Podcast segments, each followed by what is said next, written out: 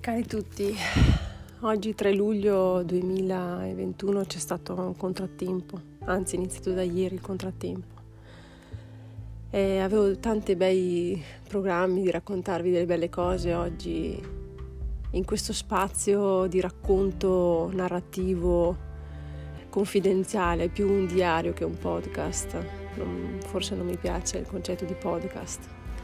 E niente, mia mamma è in rianimazione e quattro mesi fa era sana come un pesce, adesso lotta tra la vita e la morte.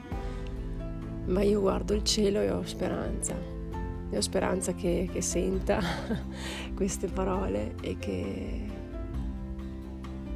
e che il suo spirito sia più forte del suo corpo.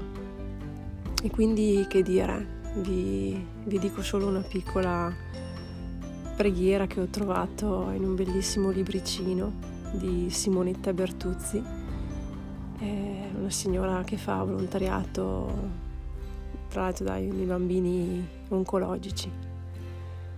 Il tempo scorre inesorabilmente veloce e ti rendi conto della precarietà della vita. C'è un silenzio profondo e tanto buio intorno. Soltanto guardando in alto puoi scorgere la luce delle stelle, soltanto elevando il tuo sguardo più oltre puoi dare spazio alla fiducia e alla speranza, al di là di tutto. Ogni vita nasconde il profondo mistero dell'eterno. Ascolta il silenzio dei monti, capirai cose che nessun concetto umano può spiegare.